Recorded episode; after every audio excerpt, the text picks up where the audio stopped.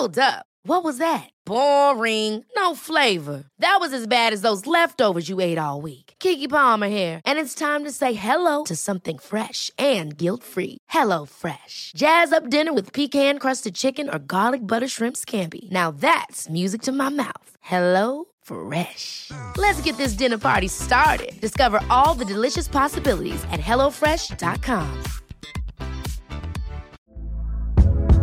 Hey there, it's Michelle Norris. I'm host of a podcast called Your Mama's Kitchen. When I travel, I'm usually looking for a way to find a taste of home when I'm not at home. And one of the things I love to do when I am at home is entertain. And Airbnb allows me to do that. When I was in California recently, I rented a house that had a great kitchen. And when we were sitting around the table, we're all thinking, we're in someone else's house. Someone could be in all of our homes as well. If you have a home, but you're not always at home, you have an Airbnb. Your home might be worth more than you think. Find out how much at airbnb.com/host.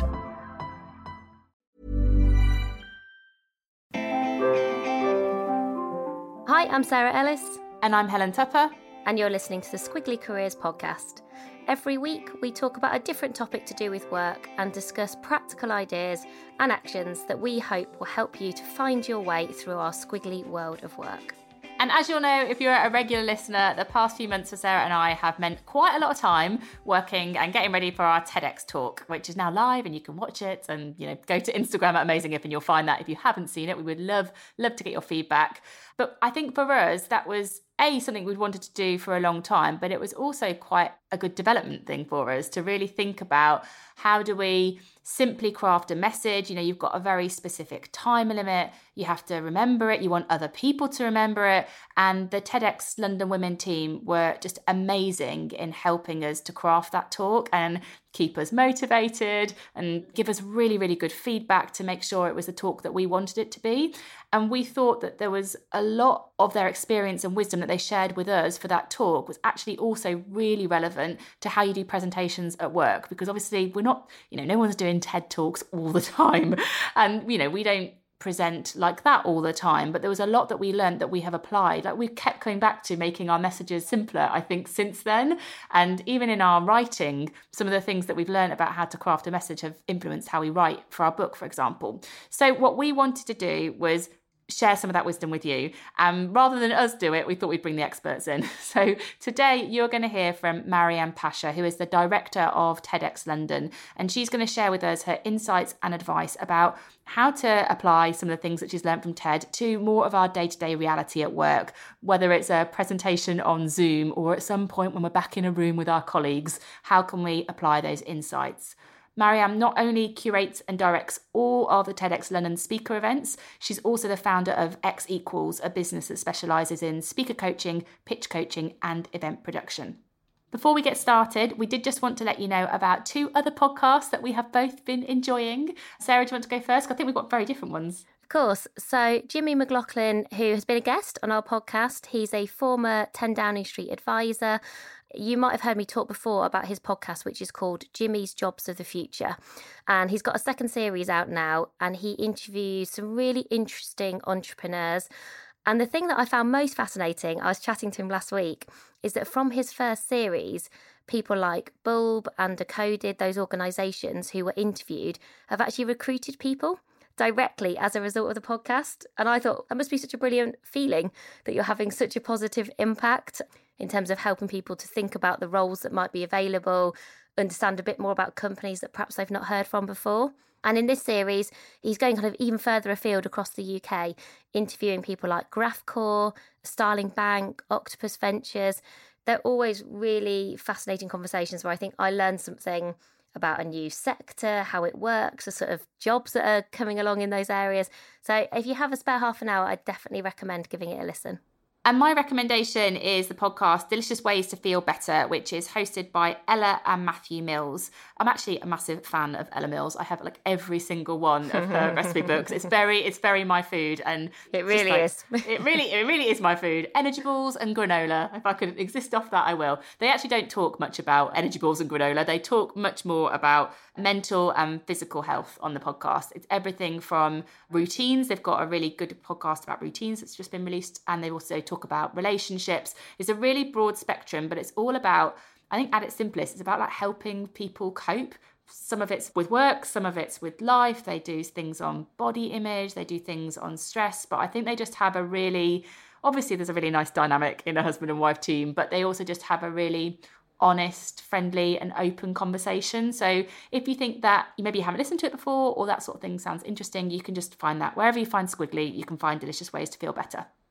We'll be back at the end of today's episode to tell you a little bit more about the Squiggly Career Advocates Awards that we've got running at the moment. So if you don't know about that, make sure you listen to the end because we have got some brilliant things for 100 people, really exciting awards programme that we are running.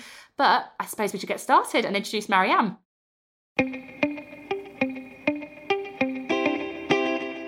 Marianne, welcome to the Squiggly Careers Podcast. Thank you so much for having me.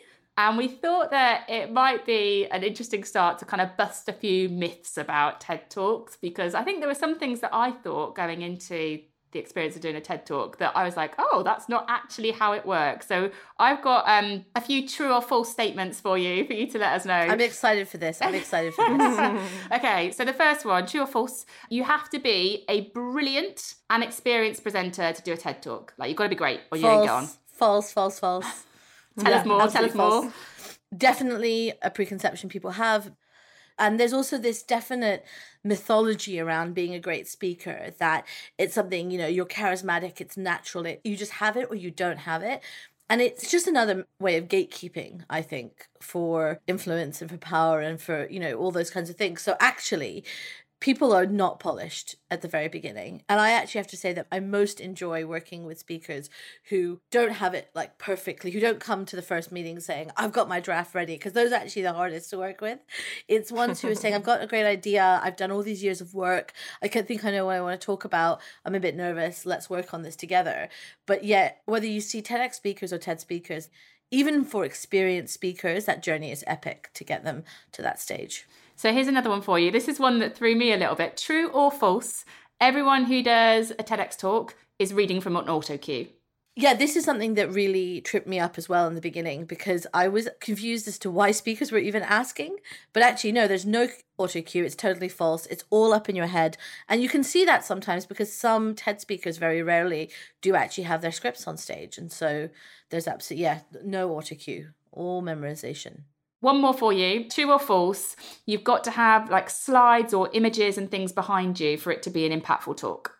This is absolutely false. And this is one that I get quite a lot. We're so used to using visuals and slides, and they're definitely seen as a crutch, I think, for speakers, when actually sometimes you just doing the storytelling is so much more powerful. And so I would really ask speakers, are the slides for you or are they for your audience?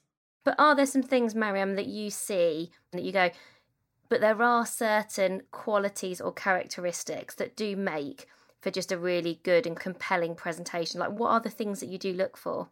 So yeah, there are definitely some principles. Even though there's like no one way to be a great TEDx or a TED speaker, there are definitely some principles we look at when we're looking at the actual content of those talks. And the first one, and I think the one that is guiding for all of this type of format, is that you have one core idea that is your through line that connects everything in your talk together, and that is what you want the audience to walk away with remembering.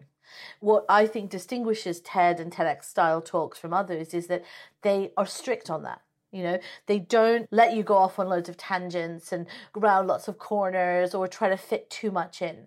And if you are strict about that principle, that's how you can do something compelling in such a short amount of time. And how do you talk to people about that process of like what to keep and what to let go? Because it will all feel, and I remember from us going through this process and the many, many drafts that we did, what to keep and what to let go is so hard. It's kind of that how to see the wood from the trees. So true. This is one of the things that does make you a better speaker over time, is not actually the speaking or even the writing.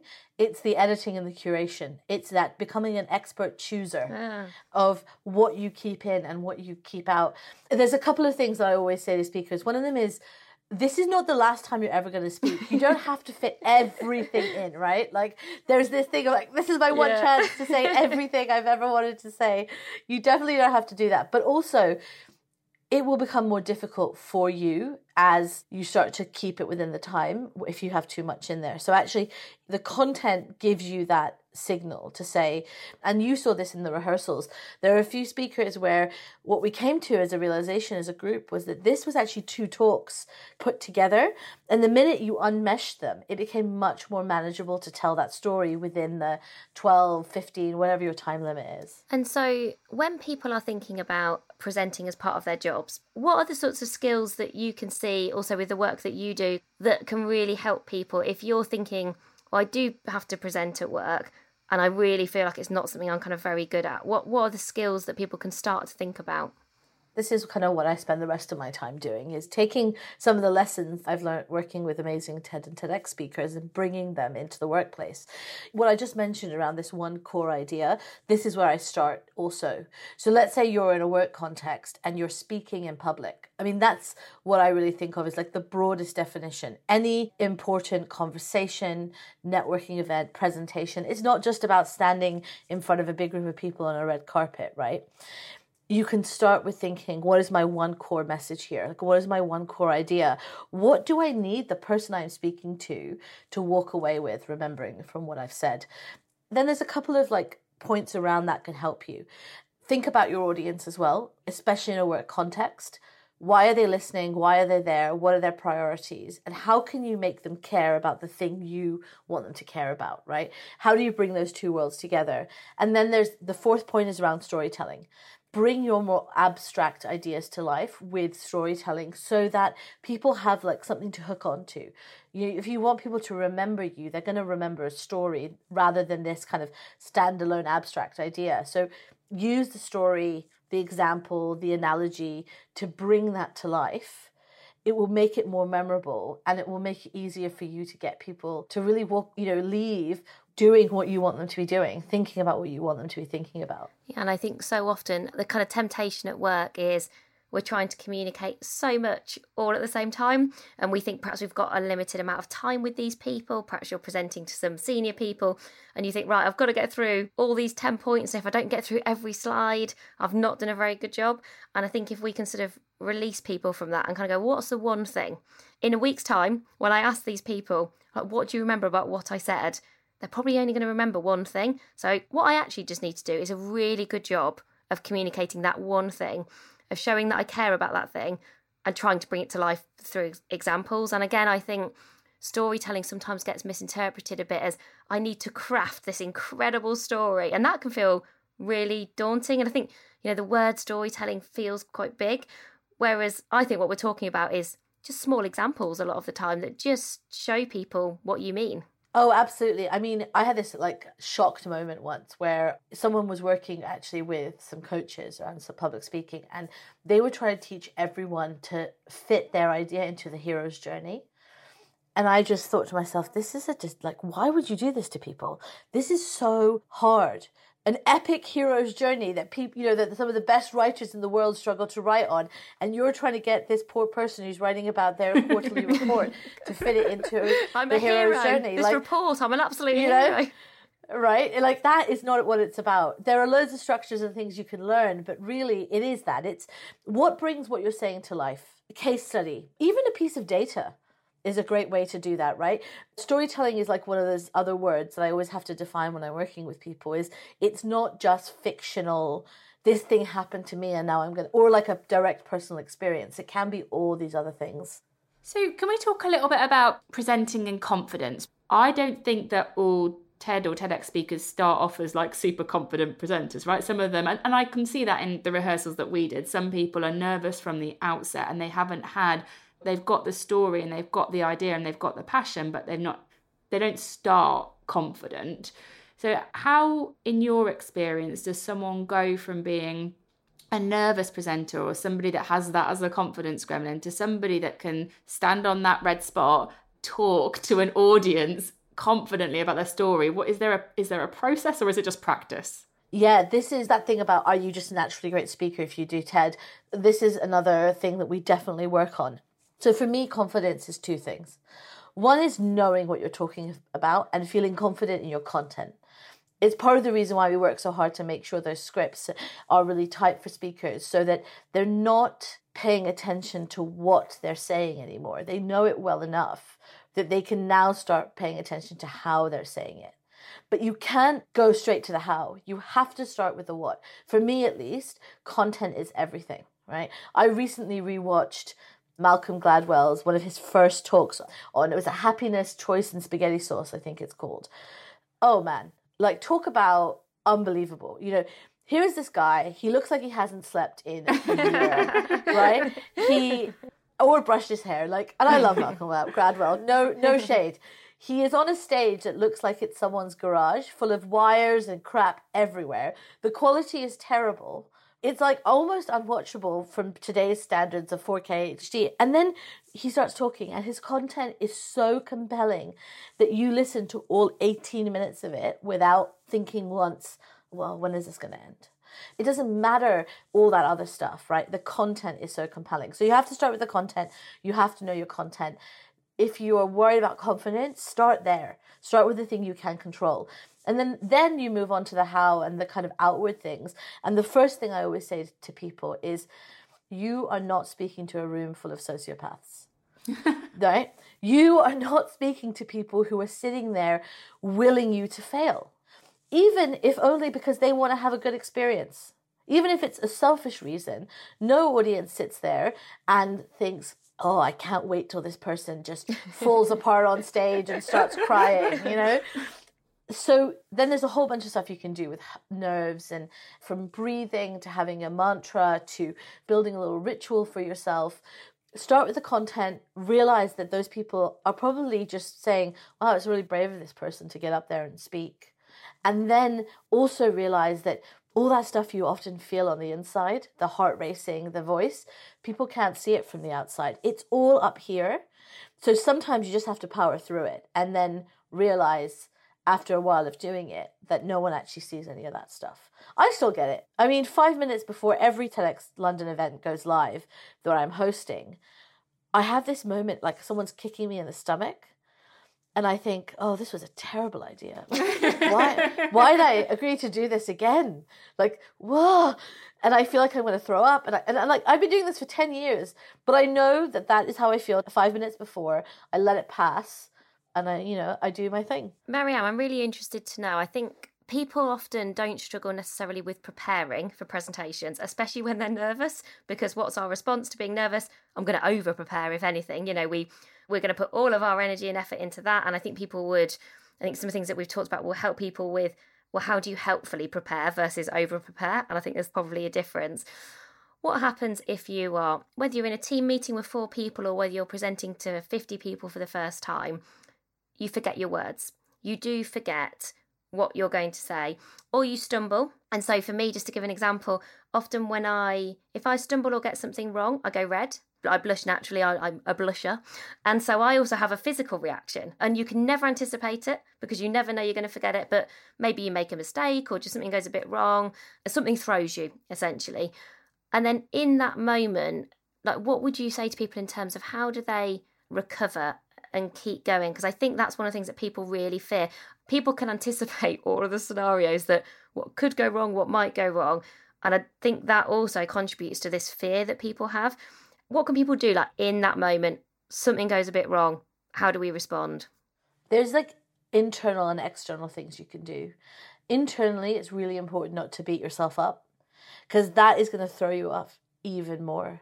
So not getting angry at yourself for making a small mistake, right? We're not robots. It's actually very human to stumble, and it's better. There's a reason we find like robotic voices slightly disarming. They don't make any mistakes. They never pause. They never go, So actually, you have to do whatever work you need to do, which is often tied up with a lot of other stuff, which I'm sure you've covered in other episodes around not beating yourself up. Everything else I'm going to tell you right now doesn't work if you're beating yourself up. That's number one, right? Internally. Oh, then you have your like strategies. The first one is always have a safety net somewhere, right? An index card, a set of notes. Depending on the situation you're in, they can be in a pocket, they can be on a lectern, they can be on the table. knowing that's there often stops you from worrying. So just have it there. And then in that moment, I got a really good advice from a friend of mine who's also a public speaking coach. He said, you can't jump over a ravine from the very edge. And when you stumble, that's what happens. Like a ravine is created in your content. And you can't just stand at the edge thinking, oh, what's next? Like I need to jump over it. Take a few steps back in your mind and just rerun the last thing you said. And while you're doing this mentally, you can take a breath or have a drink of water or walk a little bit. Like the momentary pause to take a breath or to have a drink of water seems like you know, ages for you. An eternity. An eternity for you and a moment for the audience. In fact, often the audience is glad that you've given them a moment to catch up with everything you've said. So actually it sounds very planned. So it's this combination of having a strategy in place of what you're going to do if you stumble that can help you actually not do it in the first place and then not panic if it happens. Like, you know, Sarah, you said you turn red. I always say like, okay, so you turn a bit red, right? I always actually think, no, people don't realize this, but nerves are a secret weapon. People are not hateful by and large. So nerves can be really endearing. Whenever I see someone who's nervous visibly present, I think what they're saying is more important than them. What they're saying is more important than their own nervousness. So they're doing this despite it. When you see people who are really egotistical and love the sound of their own voice, that's way worse than being a bit nervous. Can I ask a question about practicing? Because I think you can't practice all the presentations you're going to do, but some of the really big ones you might want to practice. And we practiced a lot with you in the team and we got a lot. And also we got a lot of feedback and it was really helpful feedback. It was honest and it was clear, you know, and it helped us to improve. And we also asked some other people for feedback as well. Like we shared our talk, like a version of it on WhatsApp, and some people that we trusted gave us feedback. If somebody wants to give someone feedback on a talk, like if you're going to practice it and you're going to give someone feedback, what do you think you've learned about giving feedback to people in a way that can help them? Because obviously it's quite sensitive. It's quite vulnerable to practice and get feedback from someone. And you give feedback to so many people. So how do you do it well in a helpful way for people? Two things. First of all, I would just say that me giving feedback is different than other people giving feedback. I know that sounds like awful, but like your personal trainer giving you tips on how to do whatever it is that you might want to do in the gym, whether that's like fitness or strength or whatever, is going to be different than your friend saying, hey, I saw this cool video, right? So I always do say to people, like, I'm going to give you both advice and feedback because I've seen hundreds of talks and I'm going to do it in a way that works. But I always say when you're asking for feedback from others who don't do public speaking as their day-to-day, don't ask them for advice. Ask them questions like, did I hold your attention? Where did your attention waver if it did? Could you follow my train of thought? What is the key thing you took away from this? Were there too many examples or not enough? So do you see, those kinds of questions are more about your experience as a listener than they are advice for what you would do if you were speaking, which is the most way people give feedback, which I think actually. And the reason I'm so angry about this is because it's incredibly derailing and I see it happen to speakers. Like sometimes I'll work with a speaker, we'll have this incredible piece of content. They'll be like, I'm like, okay, go get some feedback, use these guidance questions, etc. They'll go and they'll come back and the talk becomes a mess.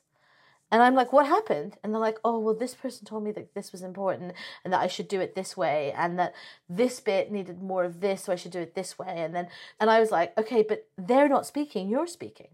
So feedback, when you're asking for it, ask for the things that the listener is experiencing. And when you're giving it, give feedback as a listener, not as the writer or the speaker of the content.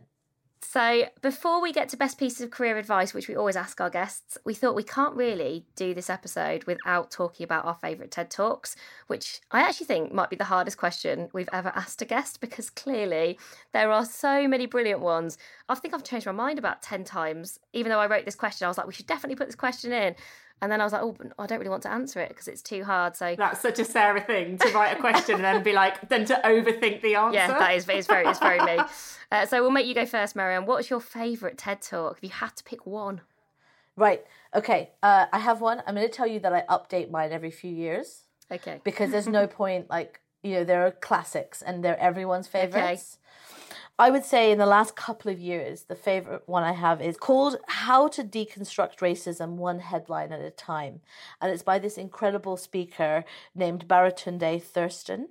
It is about race in America, but it's more than just about that. There's so much in this talk, from the way it's structured to the way that visuals are used so effectively in a way that I've kind of never seen have so much power, to the storytelling, to the vulnerability and honestness, to the fact that it really gives you a way of questioning the way race is talked about in society and in the headlines in a very practical way.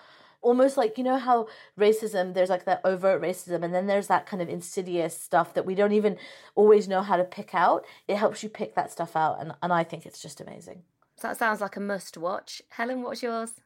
Mine is Liz Gilbert doing the talk around your elusive creative genius. And I think I read her book, Big Magic, before I watched her talk. And it feels like the precursor to her book, Big Magic. But what I love about it is she comes on stage and she's kind of like, her hair's a bit messy. And she's got this like giant black jumper. Like, she's not thought, I'm speaking on a TED stage and I need to really like have this amazing outfit. She just goes on that stage and she just sort of talks her truth, I would say, about creativity and where it comes from and how you have to catch it when it comes, because it's like this gift.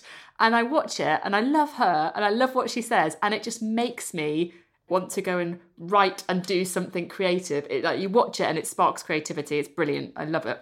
Makes you feel optimistic, right? Yeah. It's amazing. Yeah, and I think that mine is sort of a more practical one, but certainly I really like it. And to your point, Marianne, I think I go not maybe one from all of TED Talks, but in the last couple of years I've watched and rewatched, which is called The Human Skills That We Need Right Now by Margaret Heffernan. And she's done actually quite a few TED Talks. And I think it's because I want to be her.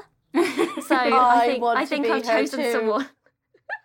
And so, I mean, she doesn't really probably know this, but I came across her work, was introduced to her. We actually did have her on the podcast in lockdown one as the pandemic started, talking about Uncharted, her book.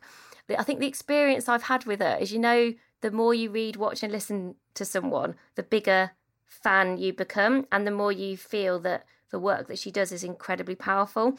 And even just talking to her, you know, because you've seen behind the scenes, I also know that she's just an incredibly good person, because when I interviewed her, start of the pandemic, she was like, oh, I'm also doing food. She was supporting all the food collection, you know, for the local area to make sure that vulnerable people who couldn't get out and about. So she was like, oh yeah, I've just like writing this book and then doing all this incredible stuff.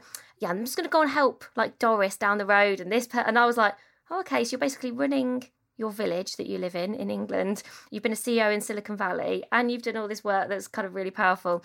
So I think, yeah, with Margaret Heffernan, I sort of watch it and go, that's who I want to be when I grow up. I would like to also be her, Sarah, alongside you. Maybe together.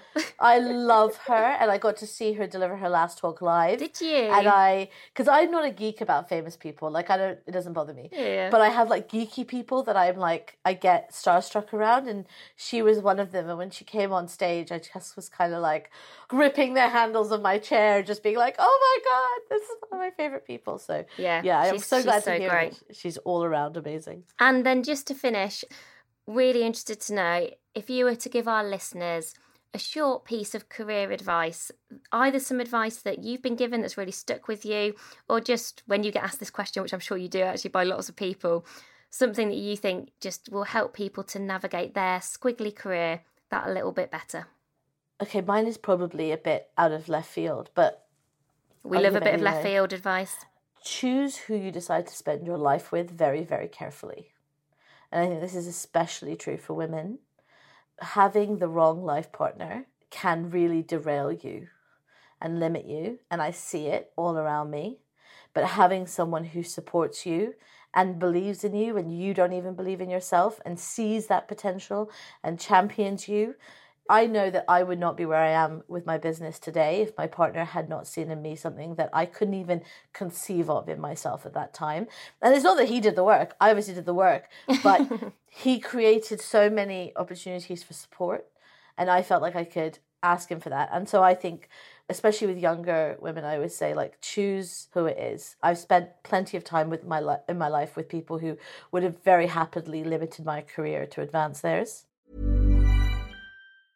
A lot can happen in 3 years, like a chatbot may be your new best friend. But what won't change? Needing health insurance. United Healthcare Tri-Term Medical Plans, underwritten by Golden Rule Insurance Company, offer flexible, budget-friendly coverage that lasts nearly 3 years in some states. Learn more at UH1.com. Hey, it's Danny Pellegrino from Everything Iconic.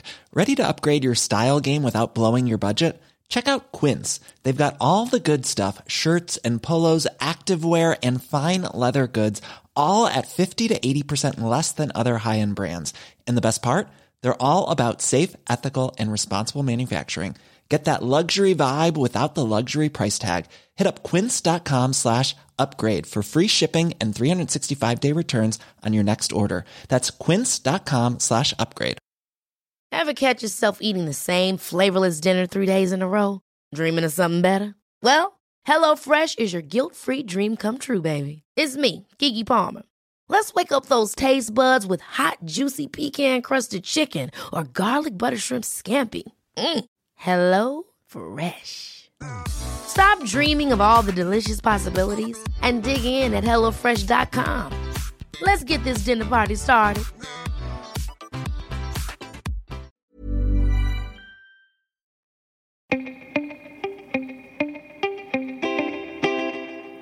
Thank you so much for listening today. I really hope you found that episode useful and that you got some hints and tips that you can apply into your day-to-day role, whether you're doing a TED Talk or not, or whether you plan to do a TED Talk or not. If you have 5 minutes to do us a quick favour, of course, we'd love you to rate, review and subscribe to the podcast. We're at 493 ratings, which I don't like as a number. It's too much of an odd number. I need us to get to 500. So 7 people. I need 7 people to go on and give us a review or a rating. Please, if you wouldn't mind. Please. That was a very genuine please. Do you know, I was scanning through our reviews and somebody has even said, I hope this gets you closer to the 500. Because I keep going on about it. It's a really arbitrary number that doesn't mean anything, but... You know, when you just like, you've got to aim for something. So there you go. I'll be really happy when we get to 500. Yeah. And then she'll talk about 600 and 700, everybody. Oh, no. After 500, you've got to go straight to 1,000, I reckon. Okay. There we go. I don't think we're going to stop talking about this for a while. Just before we do say a final goodbye, just a quick reminder of our Squiggly Career Advocates Awards. So we wanted to recognise and support 100 people who are helping other people with their careers. Our mission is to make careers better for everyone, and we recognise that that is not something that you do alone. And we've seen over the past 8 years the difference it makes when people help other people with their career development, where they take content from our courses and exercises from our book and tips from our podcast, and they share it with people to help people with their development. So if you are doing that, you know, whether it's using our stuff or you're doing it yourself, you know, maybe you're mentoring people or maybe you're managing people in a way that helps them to explore their possibilities.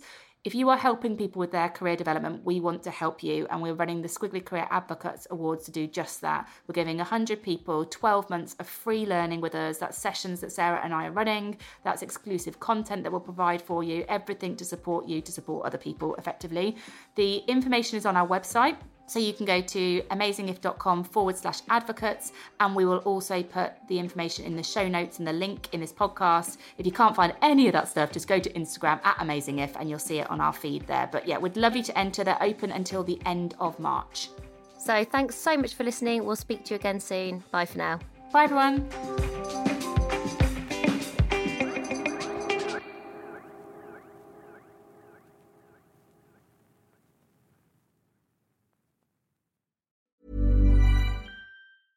Planning for your next trip?